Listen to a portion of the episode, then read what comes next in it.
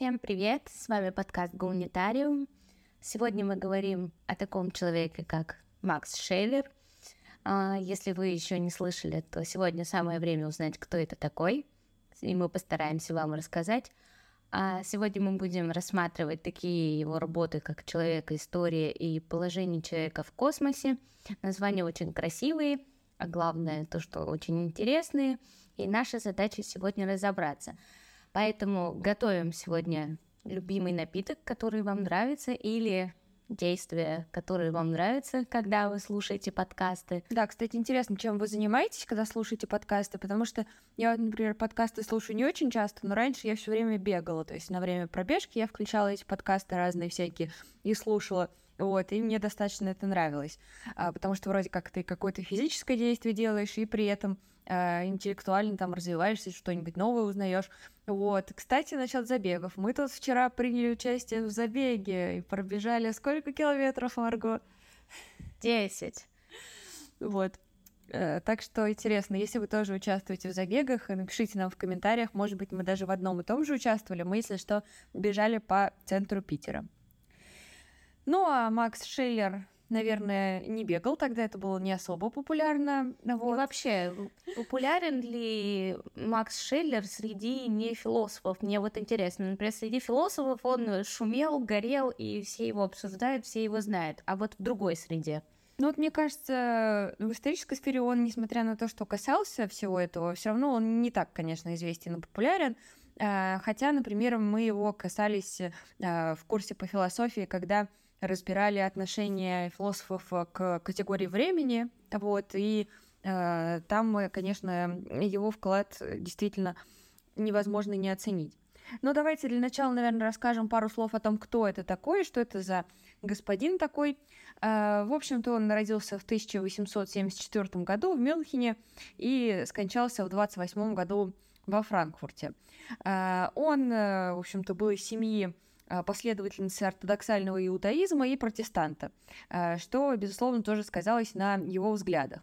Потом он изучал медицину, философию, психологию, ну, как тогда было принято, то есть э, достаточно такие и не совсем смежные сферы, но, тем не менее, было принято изучать все достаточно комплексно. Потом он изучал еще и философию, экономию национальную, географию, и, защитил диссертацию на тему введения в установление отношений между логическими этическими принципами. Вообще всю жизнь Макса Шиллера можно описать следующими категориями. Э, женился, развелся, издал работу, женился, развелся, издал работу, и так три раза. Э, в общем, да, его личная жизнь была весьма насыщена. Э, ну, он работал в Венском университете, также в университете Мюнхена, а, сотрудничал с различными феминологами, и э, у него был также скандал, нельзя не отметить, да, надеюсь, что вам интересно узнать о личной жизни Макса Шейлера, э, потому что якобы его обвинили в поведении недостойном преподавателя университета, лишили должности, и он стал приглашенным лектором. Э, потом снова развод, снова женитьба, он пришел работать в Кёльнский университет, и в целом вообще его творчество принято разделять на два этапа. Э, первый этап — это между 1897 и 22 годами. Это когда он исследовал вопросы этики, чувств, религии, политической философии.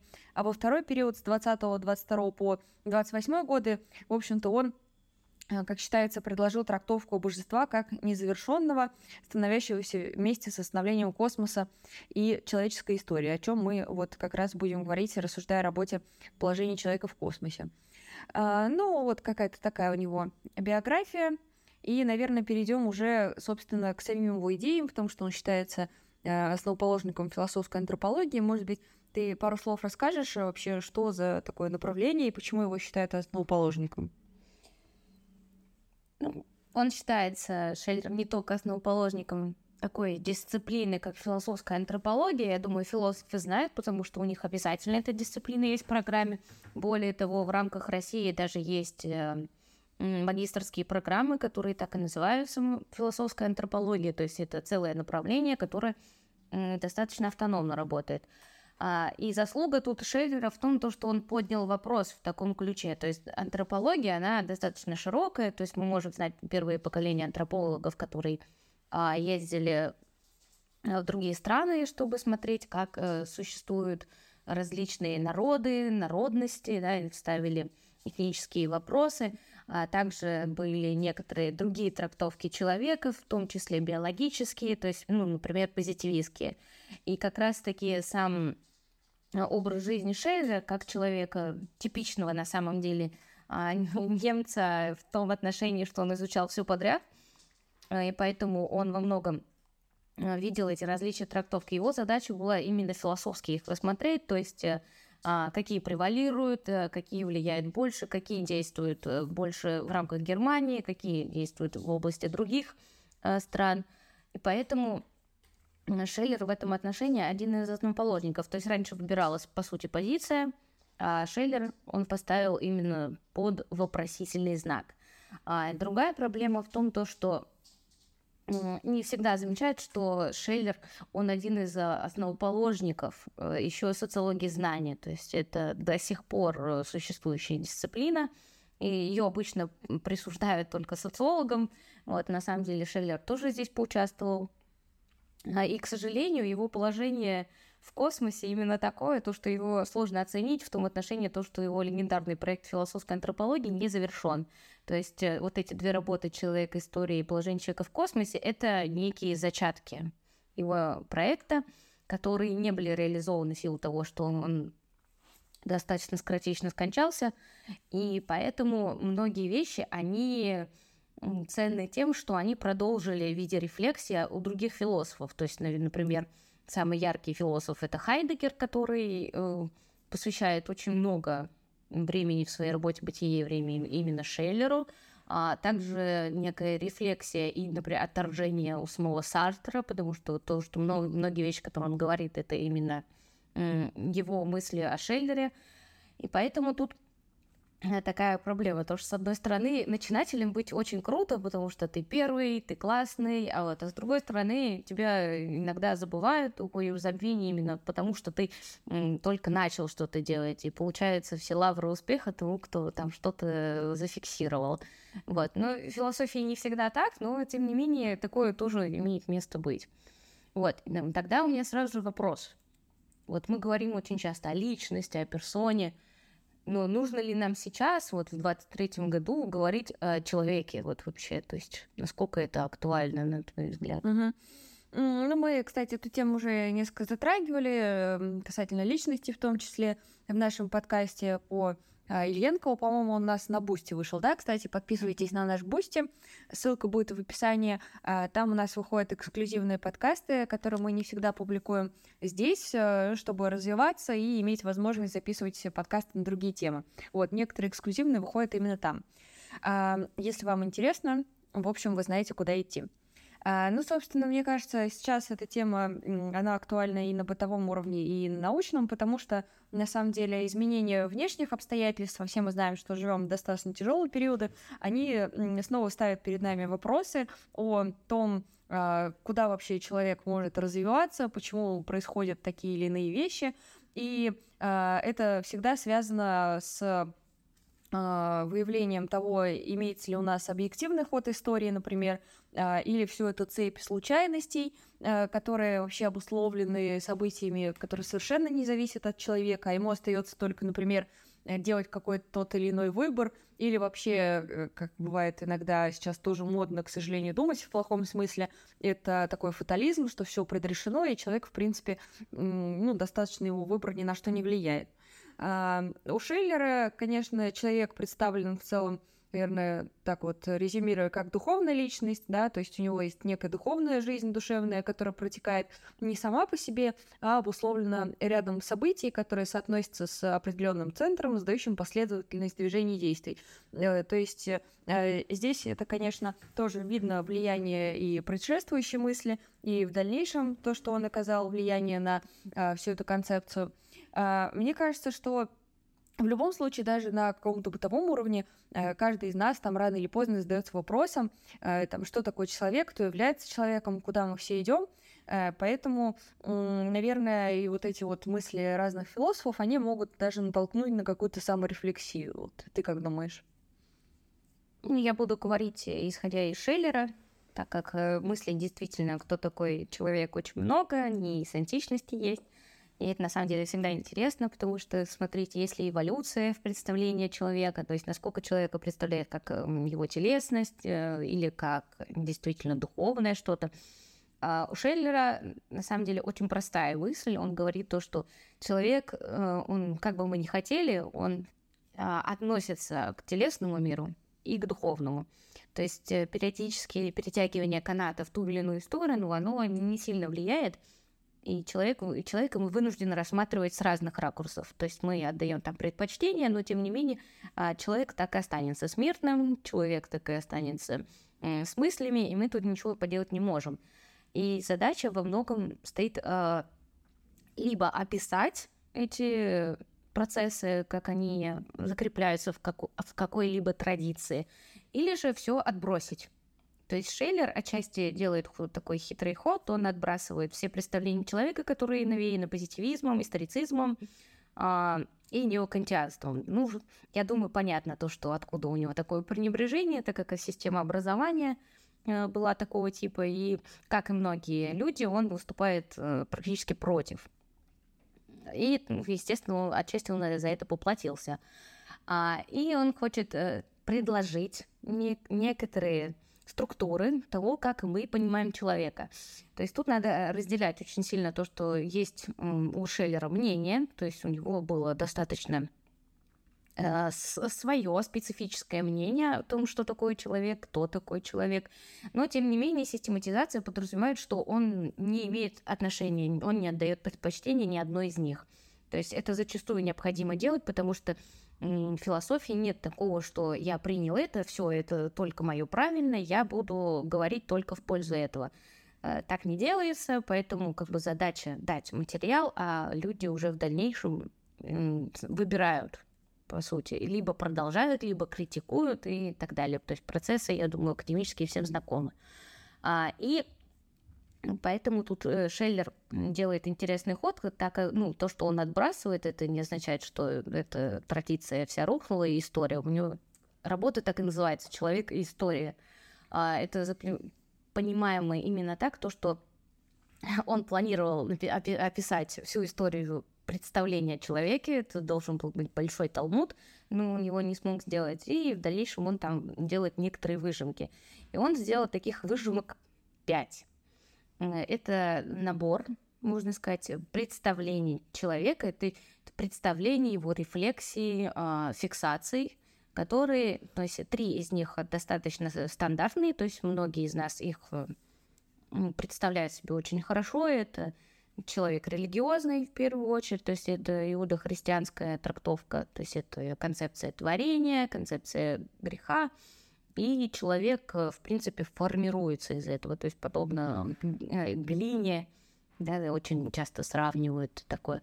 А другая трактовка, она достаточно такая позитивистская, можно сказать, э, то, что человечек, вот он такой продолжитель животного мира, он, у него просто ручки лучше работают, у него работает а, поинтереснее что-то.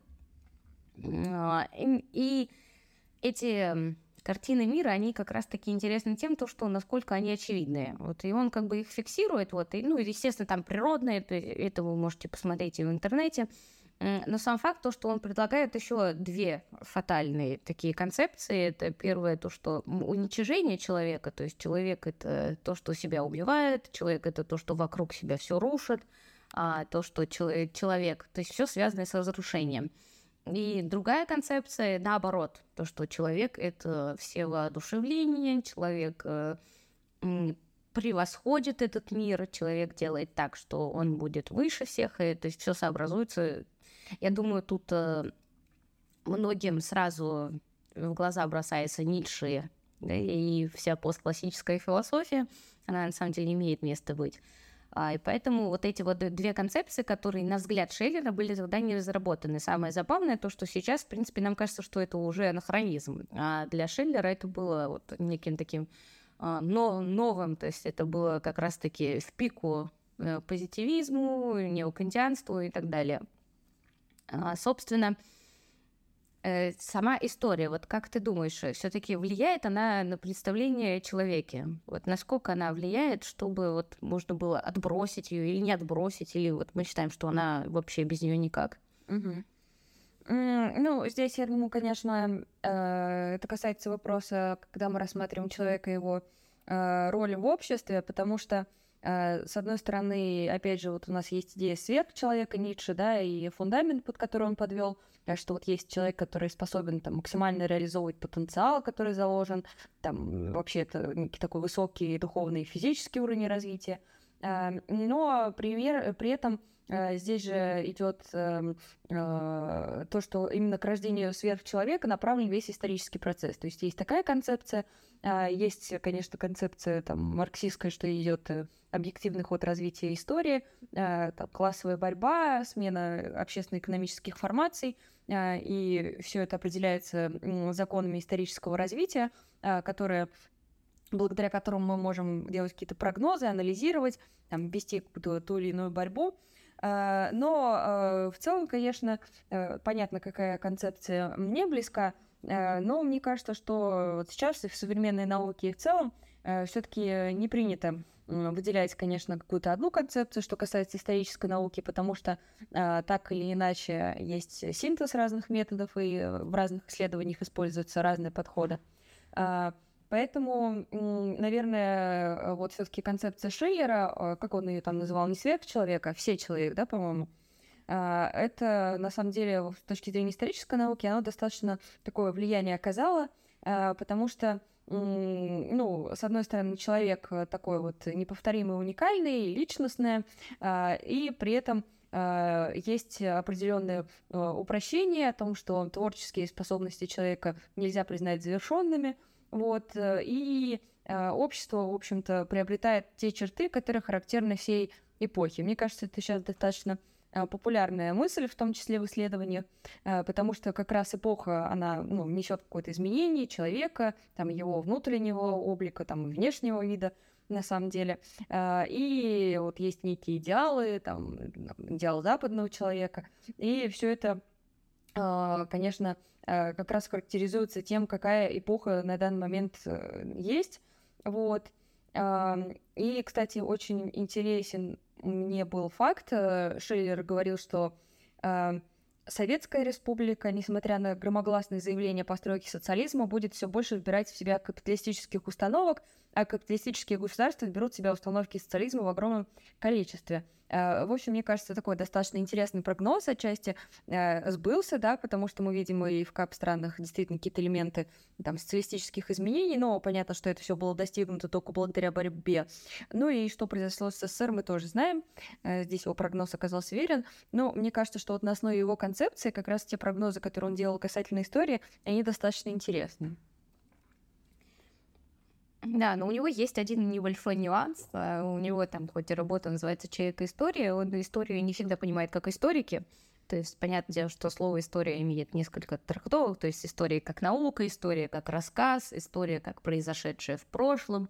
А, и он для того, чтобы иногда для уточнения, он говорит историка, то есть он называет вот этот вот хронологический период, который способствует представлению человека, то есть, да, там, в иудохристианской это от Христа и до сегодняшнего дня, там, в Homo sapiens это при появлении Homo sapiens до сегодняшнего дня, там, Homo faber это вот, наверное, скорее всего, с, с позитивизма, а, ну, можно сказать, даже и в марксизме есть такие э, замашки немножко.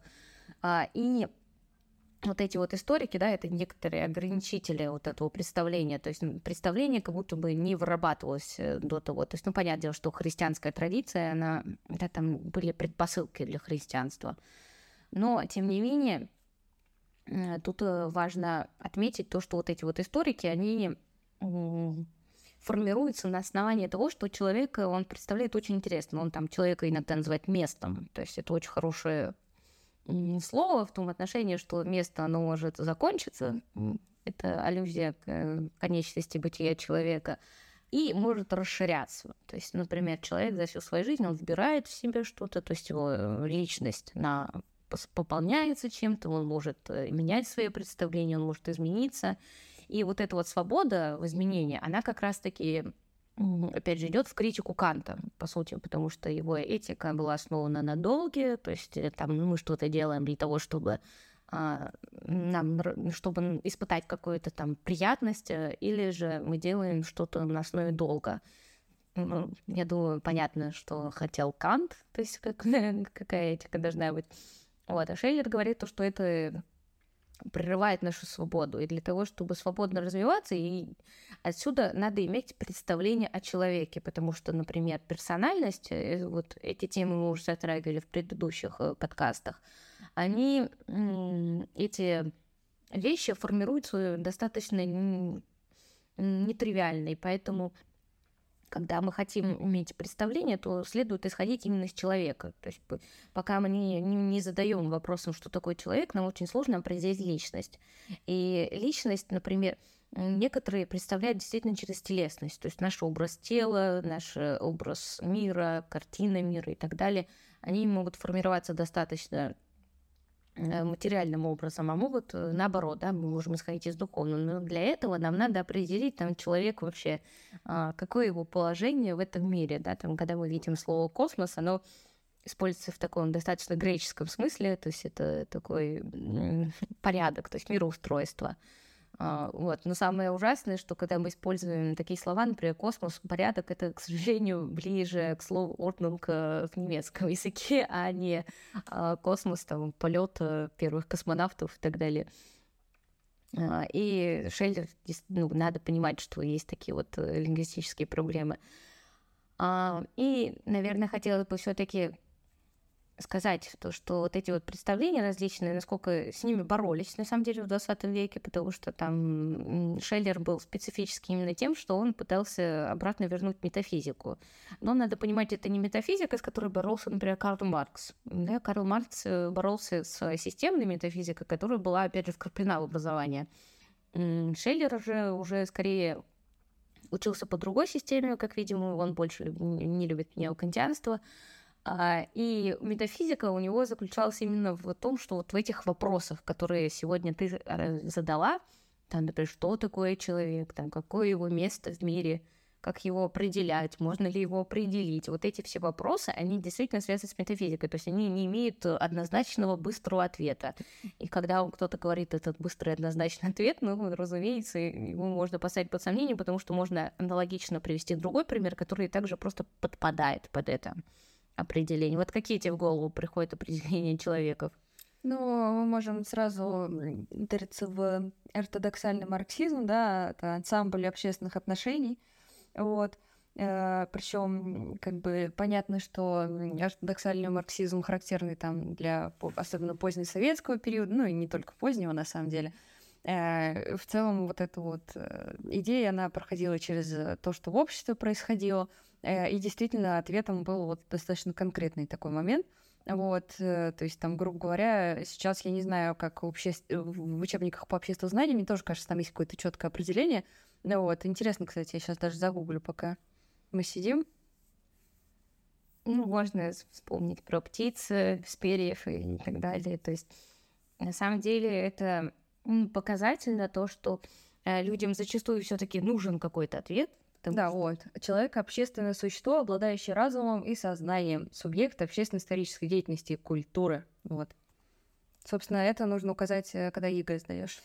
Да, и в этом, наверное, большая проблема, потому что если есть уже определение, очень сложно думать как-то дальше.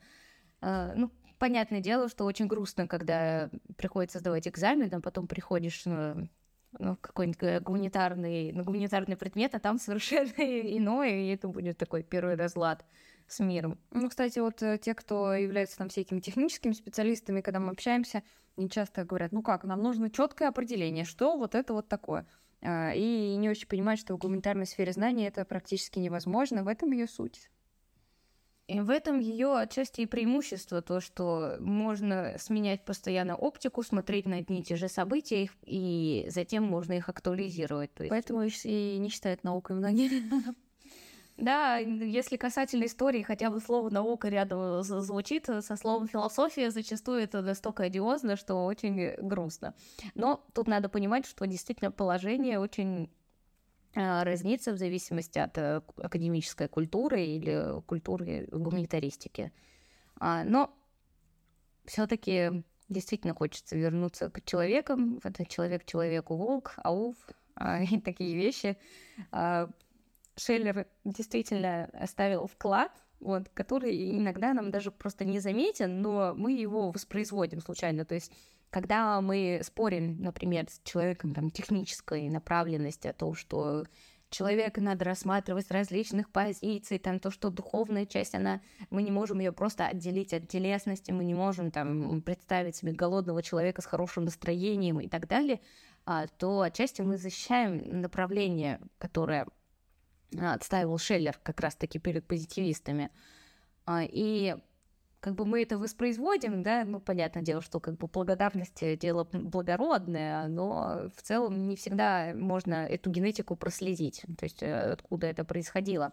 Но тут э, самое интересное то, что э, Шеллер как раз-таки хотел оставить вот эту свободу и для того, чтобы в дальнейшем эти исследования были возможны. То есть, если мы их не оставляем, то, в принципе, что исследовать? Мы можем только опровергать а, или же да, только заново трактовать то, что уже и так перетрактовано 10 раз, что на самом деле не очень интересная работа. А, и он хотел показать то, что вот эти метафизические вопросы, они как раз-таки заставляют нас работать вот э, с этим неопределенным, с этим непонятным для нас. То есть марксизм отчасти тоже работает с этим, да, то, если мы берем марксистскую оптику, оно работает с непонятным, оно пытается объяснить, то есть откуда это происходит, да, там откуда происходит то, что человек несчастный, там, да, как, как на наше сознание влияет там, то, как, как мы живем, например.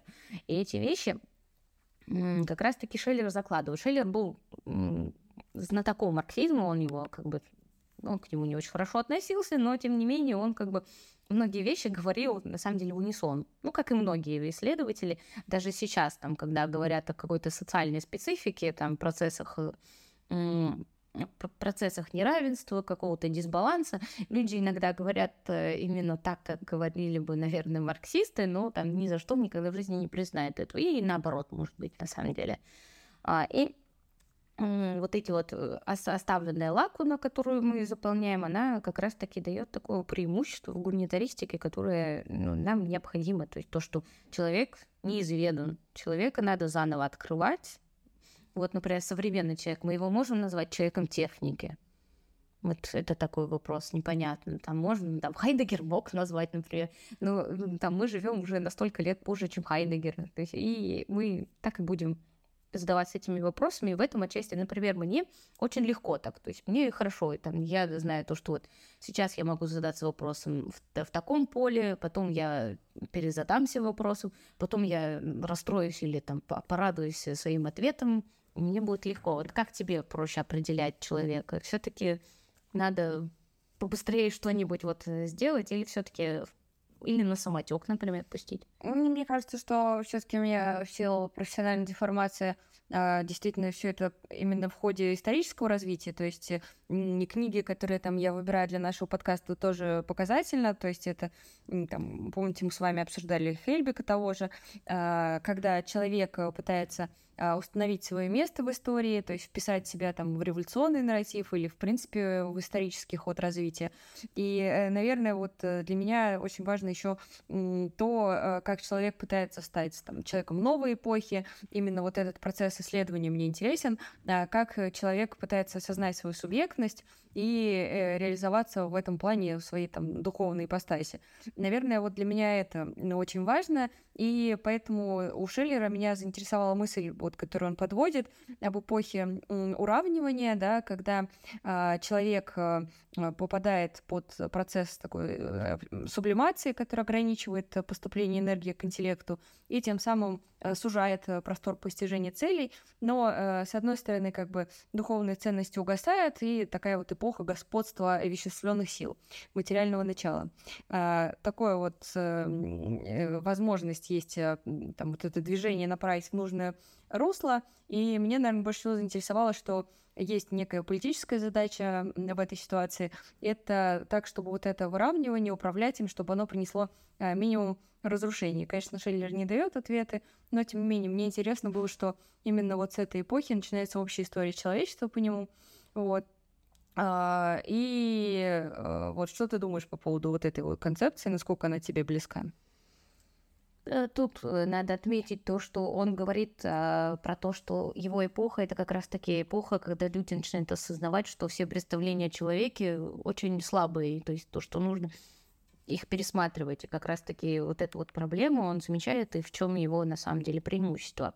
А, тут есть такой еще момент, то, что он рассматривал еще и знания, и он достаточно позитивистским образом это делал. То есть он, например, э, вторил Конту, который, в принципе, основатель социологии позитивизма. И он там говорил то, что есть различные знания, которыми мы пользуемся. И оно в различных временах там где-то преобладает одно, где-то там оно же уже не преобладает. То есть это не так важно. Это, кстати, устанавливает на самом деле историю на его взгляд, то есть какое там здание, знание преобладает. Их там всего три типа. Э, есть такая шутка, мне на самом деле преподаватель так шутил, если вы хотите найти позитивиста, найдите эм, трех, трехчленку где-нибудь, где три типа, это будет позитивизм. А, и вот эти знания, там, самое первое, это достаточно простое, это знание ради господства. Это на самом деле Фуко уже использовал, но тут надо понимать, что это такое знание, которое а, связано с вещами. То есть господство здесь имеется в виду, что мы хотим понимать, как функционирует мир для того, чтобы использовать это. То есть использовать, например, там и можно в благих целях, можно не в благих, но сам факт того, то, что если мы не знаем законы физики, не знаем там, законы электродинамики, то мы не можем пользоваться ничем. И в этом-то и суть, то, что мы подчиняемся природу тем, что мы ее чуть понимаем. А, это такой тип знаний. Есть другой тип знаний, это который вот э, сущностный, он это знание ради знания. Но тут надо понимать, что э, очень часто это в критическом смысле озвучивают, но тут а, Э, смысл был в том, то, что знание ради знания это для того, чтобы это знание было вообще возможно. То есть, если мы не будем заниматься какими-то предпосылками вот этого знания, то, наверное, нам будет очень сложно, опять же, понимать это в гуманитарном плане. То есть, в техническом мы можем, в принципе, понятийный аппарат быстро выработать и какие-то связи улавливать. А в гуманитаристике так не работает, и там надо делать очень большую предварительную работу. И исторически так складывается, что зачастую ее делает почему-то философия. А, это и не хорошо, и не плохо, но так обычно бывает. А, и это как раз-таки вопросы антологий. То есть антологии, вот эти вот вопросы, что есть, там, что это такое, вот это вот все там. И третье знание, оно метафизическое, то есть вот то, что он внедрял, и то, за что его критиковали, на самом деле, за анахронизм. А, это знание, которое нас спасает. То есть если мы задаемся вот этими вопросами об абсолютах, то есть, когда вот это мы пытаемся приоткрыть то, что нам непонятно, и отсюда, на самом деле, религиозные вопросы, то есть иногда это отвечает на это религия. А иногда человек пытается сам разобраться, тем не менее он там либо принимает что-то, либо не принимает. И это знание нас спасает. Ну, тем спасает то, что мы находим себя где-то вот. То есть мы не, не затерялись, э, мы как человеки существуем хотя бы. И вот эти вещи, они нас спасают. Он хотел вот как раз-таки оставить вот это метафизическое знание, чтобы человек мог достойно ну, попытаться прожить, несмотря на то, что там он живет, он тоже свою эпоху считал на самом деле тяжелой, и мы там считаем, сейчас считаем нашу эпоху тяжелой. Ну и понятное дело то, что исследования Шеллера были запрещены в дальнейшем, потому что, ну, во-первых, его происхождение, во-вторых, да, сам, сама тематика вот этого освобождения любого человека, она была, ну, в дальнейшем после этого, естественно, как что-то запрещено, и оно перестает быть запрещенным, к этому появляется, конечно же, очень серьезный интерес. И Шиллер, он, наверное, один из таких, и поэтому вот это вот, э, то, что ты говоришь про вот эту мысль уравнивания, она как раз-таки к тому, то, что там какое знание мы осознаем. То есть мы можем на человека смотреть э, как на вещь. Э, мы можем изучать его поведение для того, чтобы вот работать. Например, с психической нестабильностью отчасти работают в таком ключе, то есть ее исследуют для того, чтобы э, как-то приструнить именно психо- нестабильность. А другой момент к тем же, например, психическим нестабильностям относится, да, там мы спрашиваем, что это за нестабильность, там, а, откуда она в человеке, то есть насколько ли это является могилой для человека в психическом смысле. А, и тогда мы задаем вопрос, и там, сможет ли человек жить с психической нестабильностью. Это вот вопрос такой ради знания. И абсолютное, оно отчасти, надо понимать, каждое знание, оно мостиком служит для другого, то есть там мы перепрыгиваем и смотрим. А, и вот это вот абсол- абсолютное уже, это как раз-таки, да, там, насколько ну, психическая нестабильность уже есть нестабильность вообще для человека. То есть, может, это, э, наоборот, уже стабильное состояние. И если у человека нет нестабильности, вот это вот тоже нестабильно. И вот эти вот вопросы мы можем в таком ключе рассматривать абсолютно любой вопрос. И поэтому как бы ну, концепция Шейера, она тут э, точно так же применима, но опять же, я повторюсь, то, что применимо всегда то, то, что очень широко рассказано. Угу. Давай, может быть, тогда подытожим, то есть какой вклад внес э, Шейлер и зачем вот нашим читателям, э, читателям, нашим слушателям, э, зачем его изучать и в каком случае он может быть интересен, кому вот конкретно, кто там какими областями науки знания интересуется? Я думаю, в первую очередь интерес это представляет, ну, как бы и тем, кто профессиональной философией интересуется, антропологией, потому что это непосредственно касается социологии, даже истории, я думаю, с, в каком-то таком ключе. Но в целом, там, я бы сказала, то, что его читать достаточно сложно, потому что он а, один из представителей феноменологии, потому что он был на кружке у Гуссерля. Э, иногда его даже назвали вторым Гуссерлем. Вот это... Какое-то обидное название. Ну, тут надо понимать, Гуссер занял эту нишу, и уже ничего не поделаешь, потому что, например, логические исследования никто читать не может э, в, ну, в здравом уме. Ну, я имею в виду, что это очень сложная работа. А, и как бы поэтому там второе звание, возможно, если это такого вот, то, наверное, не так обидно.